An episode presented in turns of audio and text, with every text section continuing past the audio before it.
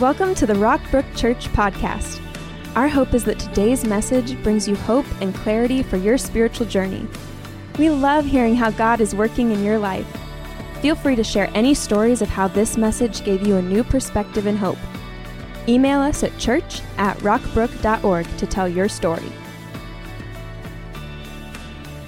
Well, hi, Rockbrook. Hello, Rockbrook Church. Thank you so much for joining us in this service today. And a big thank you to everyone behind the scenes uh, that's making this happen and making this work. How incredible. I love this church. I love you.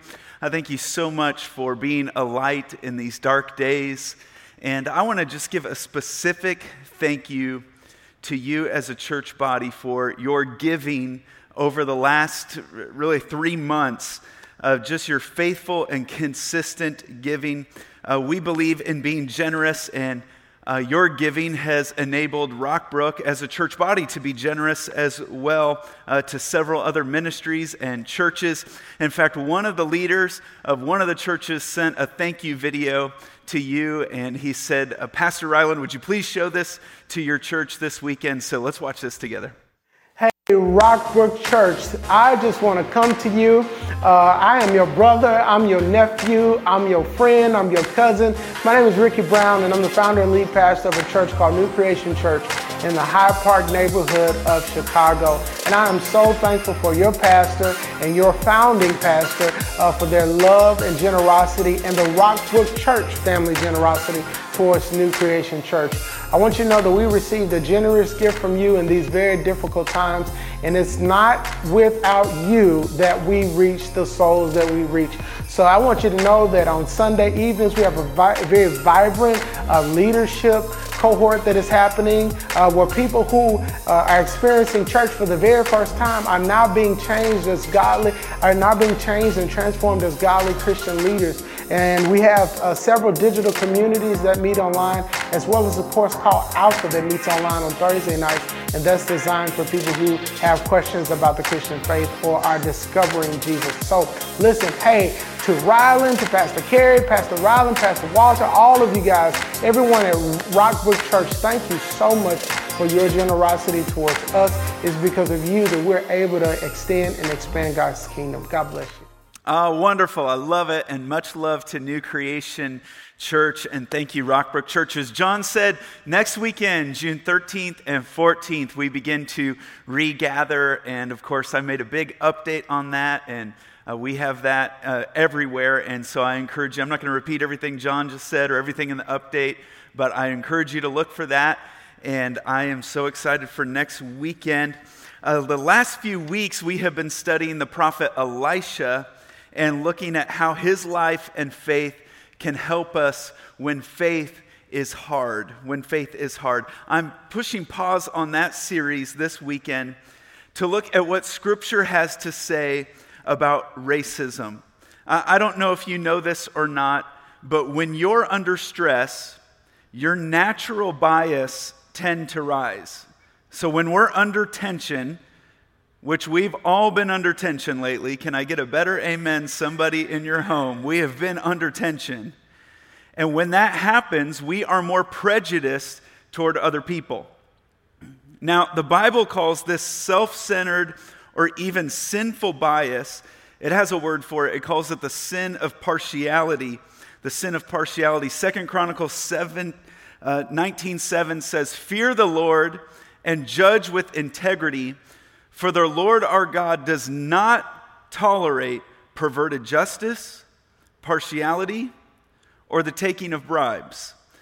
God is a just God, and this word righteousness, the word righteousness and justice are actually the same, they come from the same word. God is righteous, God is just, He hates injustice, He hates perverted forms of revenge, perverted forms of justice, and God does not tolerate partiality.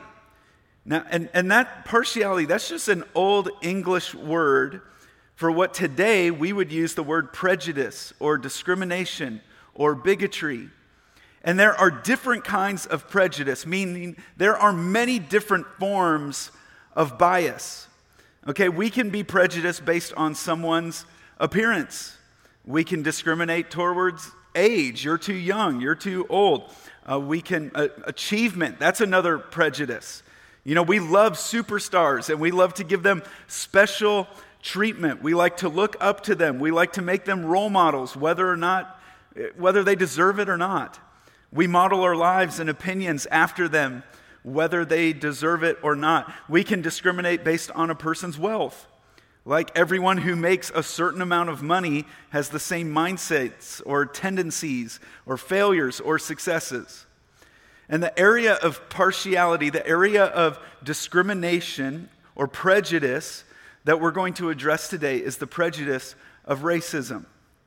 And my prayer is that as we go into this that you would take a moment this weekend in the midst of all the noise that you would take a moment and listen to what the Holy Spirit has to say about your life. Because I know you can watch TV and you can get on social media and you can find out about this person and that person and make judgments on what they think and what they're saying or what they're doing. But my prayer is that you would lean into the Holy Spirit today.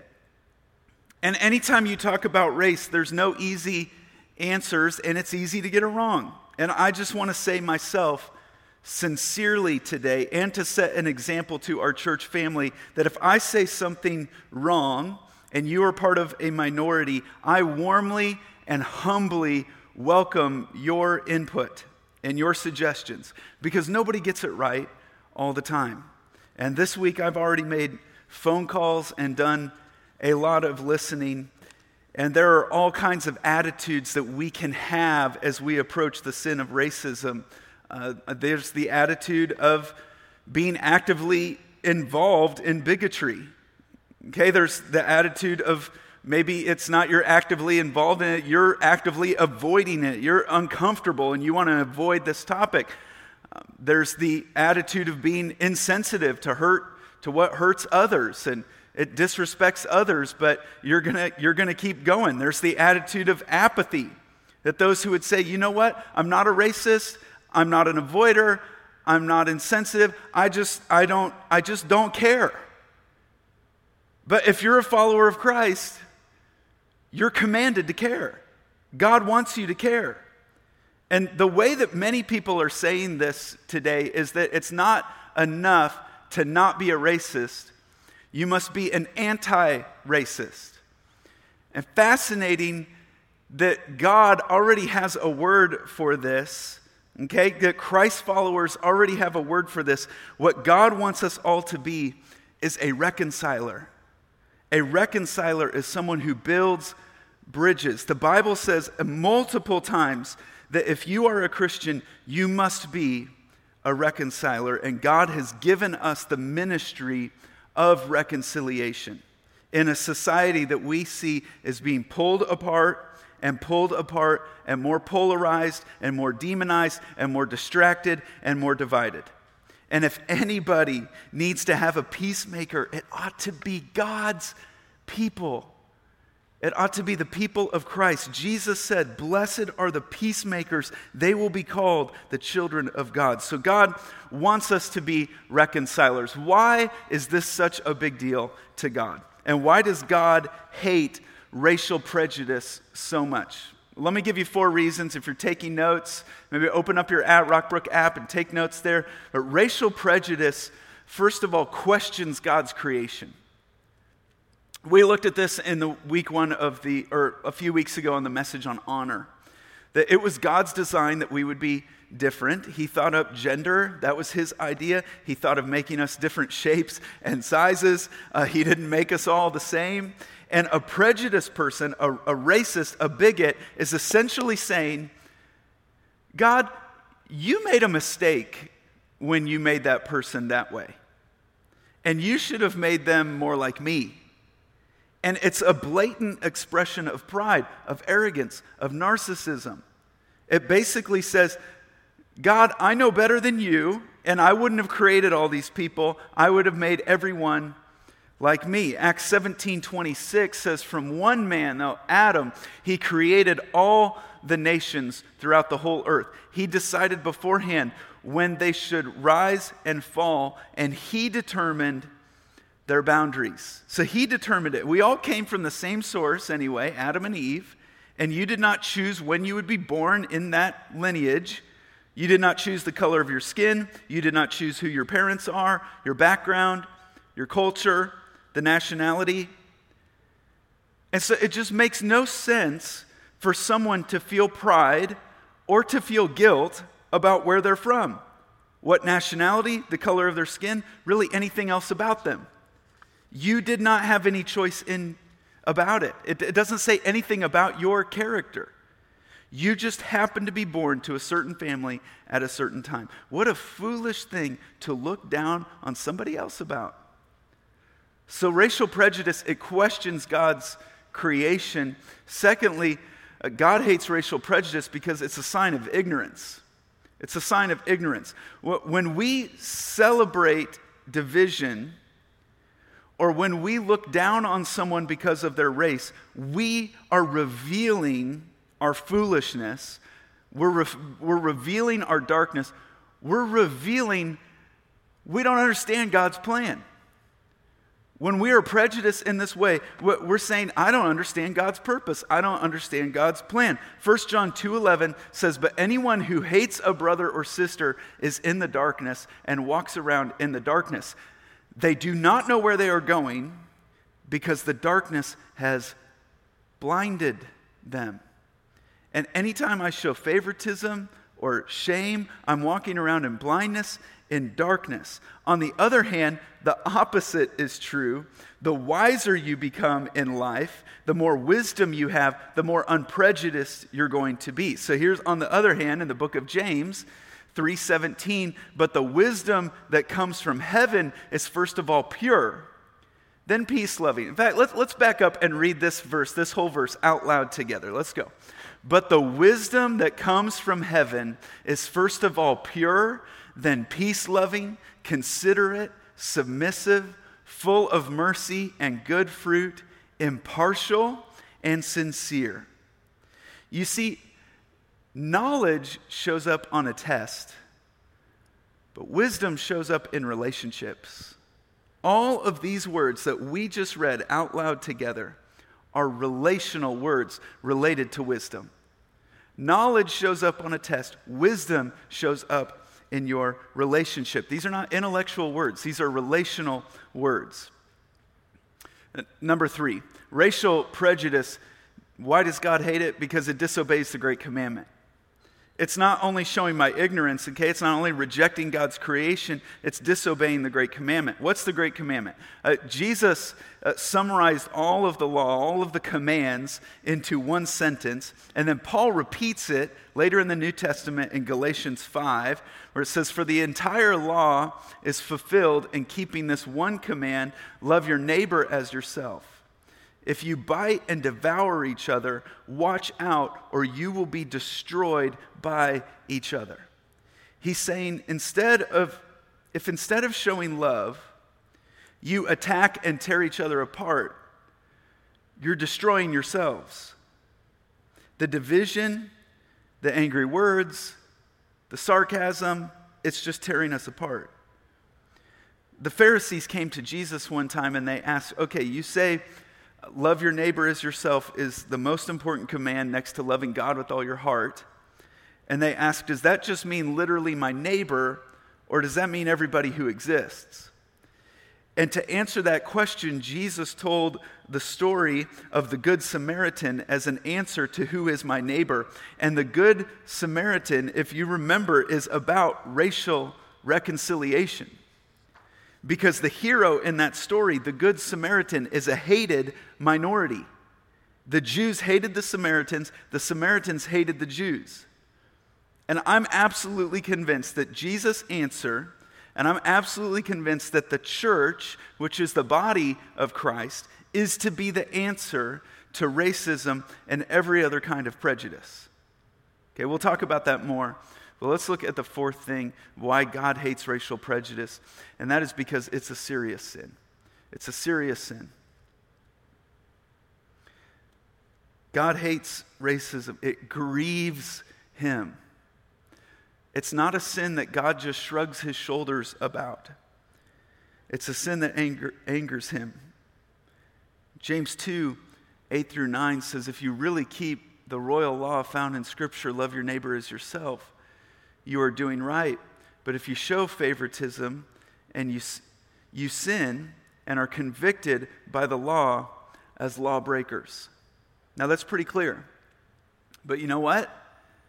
All around the world, you find racial prejudice. It's one of the most prevalent sins in the world because no matter where you go in the world, groups of people hate other groups of people for sinful, ignorant reasons. One tribe doesn't like another tribe. Uh, the northern people of this country don't like the southern people of this country. And this dark skin and light skin group in the same nation don't like each other. And on and on and on. And you can find it everywhere. The racial reconciliation and getting this out of our hearts is not some minor issue to God. It's at the heart of the gospel. It's at the heart of the gospel. The gospel means good news. So here's the good news. And that is, as Christians, we know this is possible. Okay? We know that people can change by the power of God. When Christ's love enters your life, it changes you. We have seen we have seen drunks get sober. We have seen addicts get clean. We have seen marriages be put back together. We have seen uh, those who have been abused recover and thrive in life. And if I didn't believe in the power of the gospel, I would not be here today. Above my desk hangs a piece of framed music and it was given, this was given to me by the worship team when I transitioned three years ago from worship pastor to lead pastor. And they signed, the worship team signed the back of it. And so there's all these notes and names on the back of here. There's Kyle, and there's Andrea, and Chris and Teresa, and Ted, and just many other names and wonderful notes of encouragement. And it hangs above my desk. But there's another name on here on the front of this that I look at, and it's the name John Newton. John Newton. I don't know if you know who he is, but about 250 years ago, John Newton was a vile, filthy, vulgar piece of humanity. He was a slave trader. He was English and he would go to Africa and steal Africans and then transport them to America and sell them as slaves. But God got a hold of his heart. And Jesus Christ entered his life, and his heart was so softened that John actually became a pastor, and he wrote the words to the hymn, Amazing Grace. That song, Amazing grace. How sweet the sound that saved a wretch like me was written by a slave trader. I once was lost, but now I'm found, was blind, but now I see. That is a man who had a total transformation. And this hymn is sung all over America, and it was sung three days ago at the funeral of George Floyd.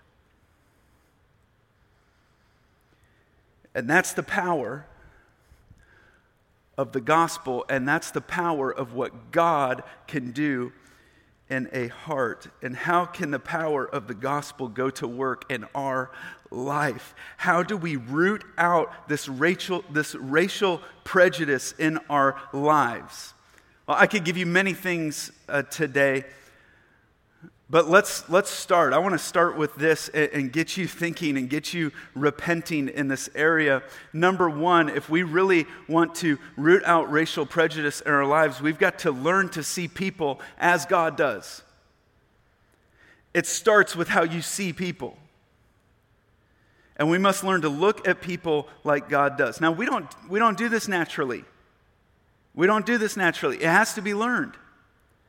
And you're going to need to ask God for help. How do I learn to see everybody who comes into my life the way that God sees them? 1 Samuel 16, 7 says, The Lord does not look at the things people look at. People look at the outward appearance, but the Lord looks at the heart. He's looking much more deeply, and we've got to look at the heart. You know, people tend to make judgments about you when they see you for the first time, they make their judgment in the first 30 seconds. So, not only are books judged by their covers, not only are houses judged by their curb appeal, but people are judged for ignorant, sinful reasons. John 7 24, Jesus, he tells a story and then, or he's making a, a, a, sermon point here, but then he sums it all up in the end by saying, Stop judging by mere appearances, but instead judge correctly.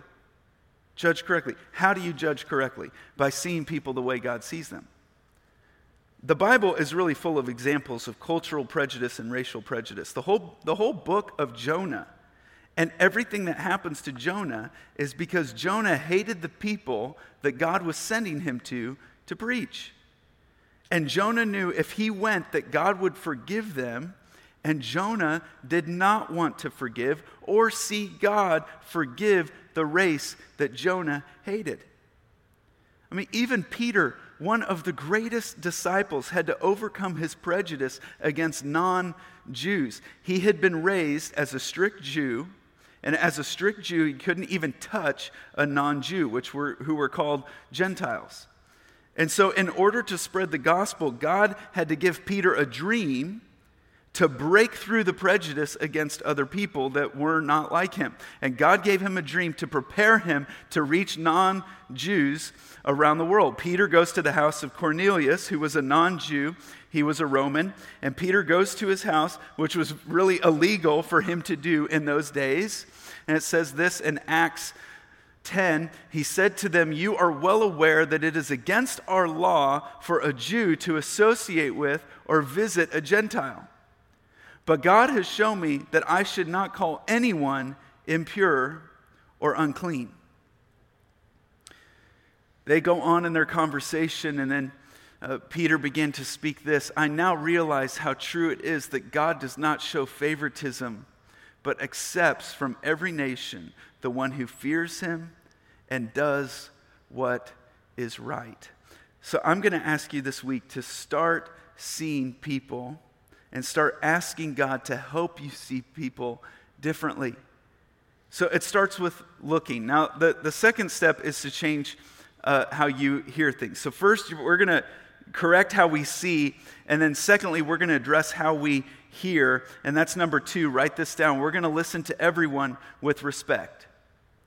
So, if you're going to be non prejudiced, if you're going to be a non prejudiced person, you must listen to everyone with respect. Now, that does not mean that you have to agree with everything, but you listen to everyone with respect. Because prejudice, when you cut it all down, prejudice is a failure to listen. The less I listen to people, the more prejudiced I'll be. The word prejudice actually comes from the word to prejudge. And when you prejudge somebody without listening to them, you are prejudiced. James 1 19 through 20. My dear brothers and sisters, take note of this. Everyone should be quick to listen, slow to speak, and slow to become angry, because human anger does not produce the righteousness that God desires. Do we want God's righteousness in our lives? Yes. Do we want God's righteousness in our nation? Yes. Do we achieve it through anger? No. Now, does that say that we should never be angry? Uh, no, of course not. There's a lot of things that we should be angry about, and we should be angry about injustice. But there's a difference between godly anger, which is for somebody else. Godly anger is selfless, human anger is centered on self. And when you get angry, it blocks your ability to listen. When I'm angry at you, you can say all you want, I can't hear it. When you're angry at me, I can say all I want, you don't hear it. And anger blocks the ability to listen. So, as a reconciler in the world, as a representative of God, as an agent of Jesus Christ, we have to learn some skills to be able to break through this so we can hear one another. We've got to learn some skills on how to diffuse somebody's anger and how to diffuse somebody when they're angry. I want you to just, not in your notes, but jot down a couple of these skills, a couple of suggestions.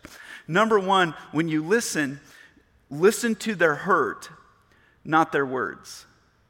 Listen to their hurt, not their words. When people are angry, they say all kinds of things that they don't really mean, that they don't really believe. In fact, later, they're probably going to regret it, that, regret it and wish that they hadn't even said them.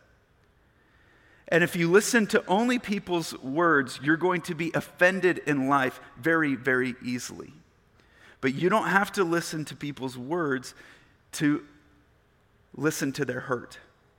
What's the hurt behind their anger? What's the hurt behind the words. And if we just dismiss people because we don't like exactly how they're telling us that they're angry, we're going to miss it.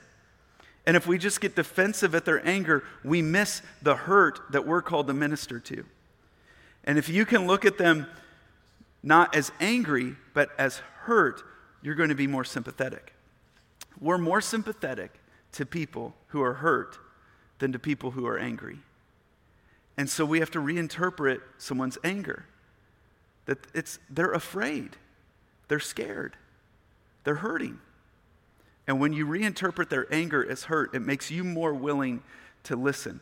If you do that, you'll become wise. Here, here's another tool, another way to uh, be a minister of reconciliation. So you listen to their hurt, not their words. Here's a second tip. You may want to write this down. Begin using the phrase, I agree. I agree. Phrases like, I agree, phrases like, tell me more, will turn you into a peacemaker.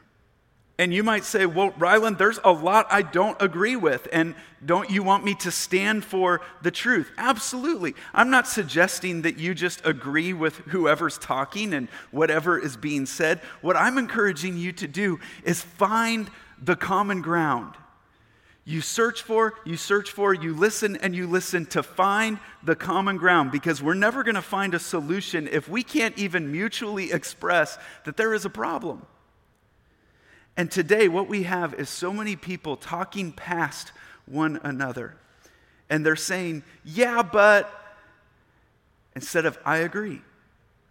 We keep wanting to play the devil's advocate and pivot to different points, all the while agreement is what's going to make the difference.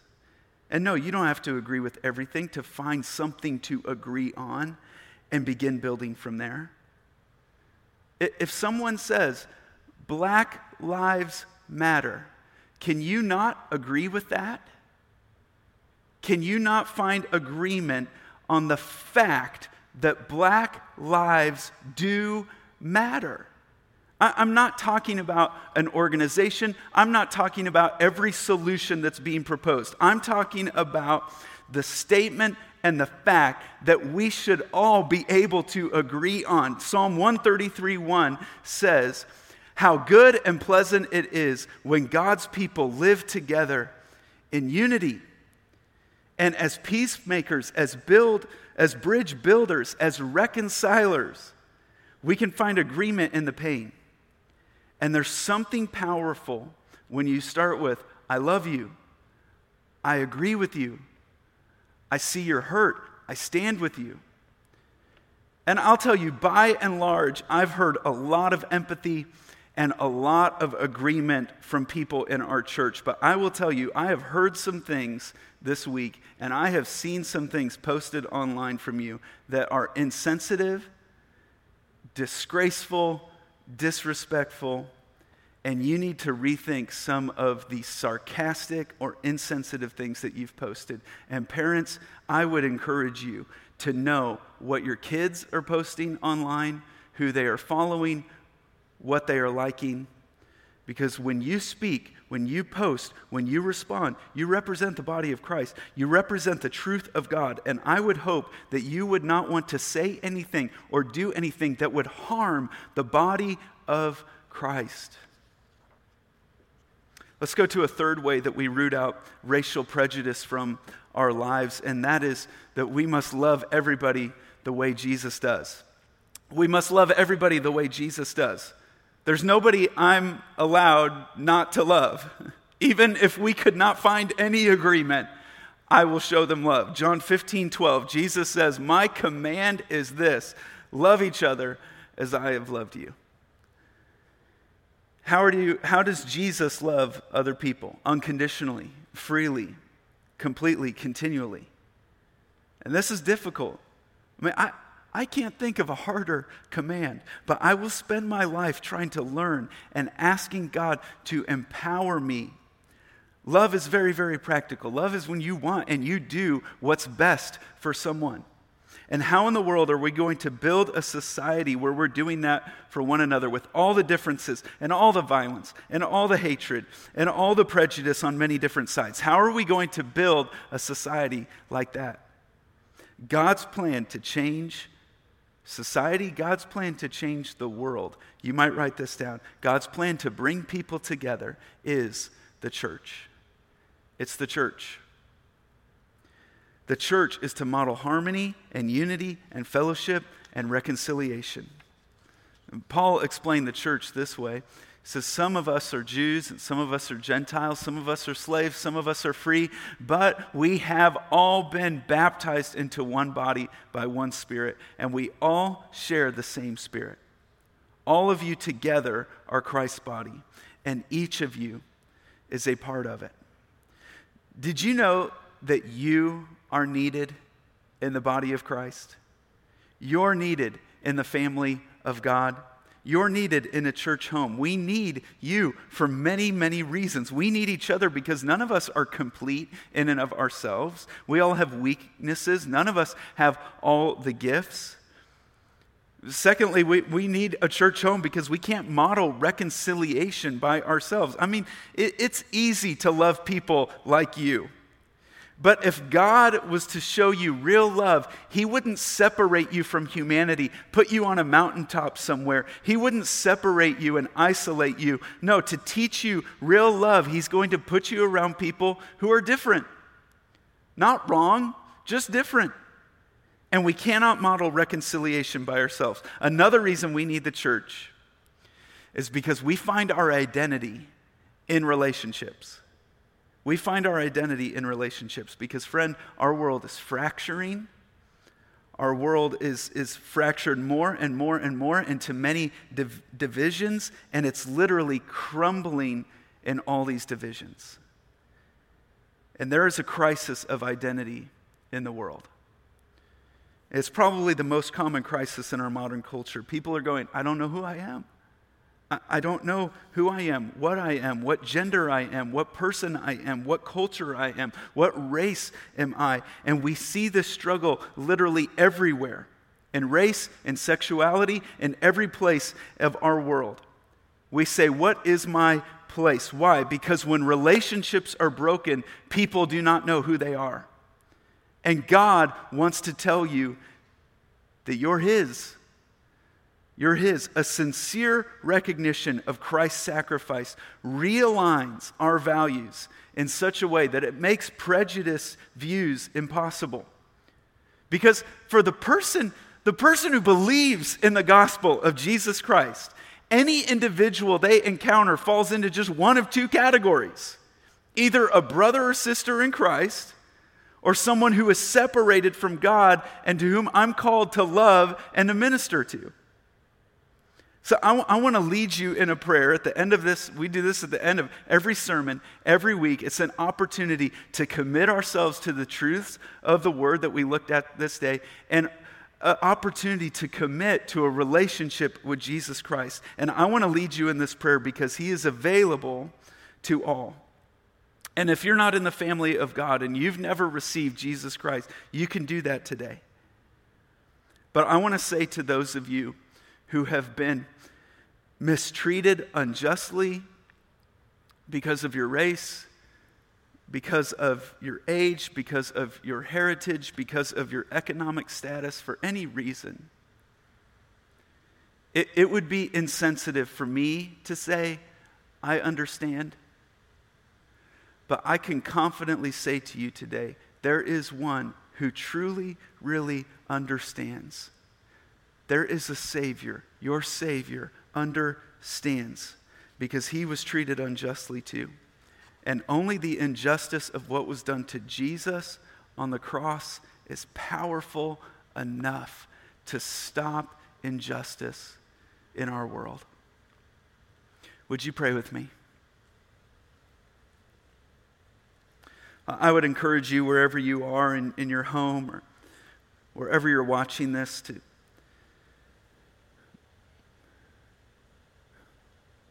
to just turn to God right now. Maybe, maybe, you even do something to change your posture. You bow your head, or you open your hands before Him. You kneel before Him.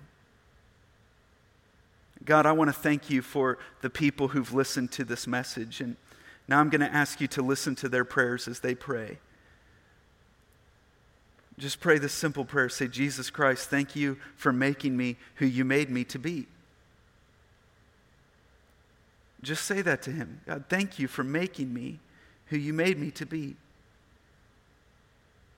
You chose my race. You chose my nationality. I had nothing to do with any of these, and you made me to be who I am. Thank you for loving me. Thank you for dying on the cross for me, Jesus Christ. As much as I know how, I'm asking you to come into my life. I want to begin a life with you and a life of purpose and a life of meaning. And I want to follow you from this day forward. It's in your name I pray. Amen. Thanks for joining us today. We would love for you to get connected to what's going on at Rockbrook. Visit us online at rockbrook.org for service times, small group information, and other ways you can discover your purpose here on earth.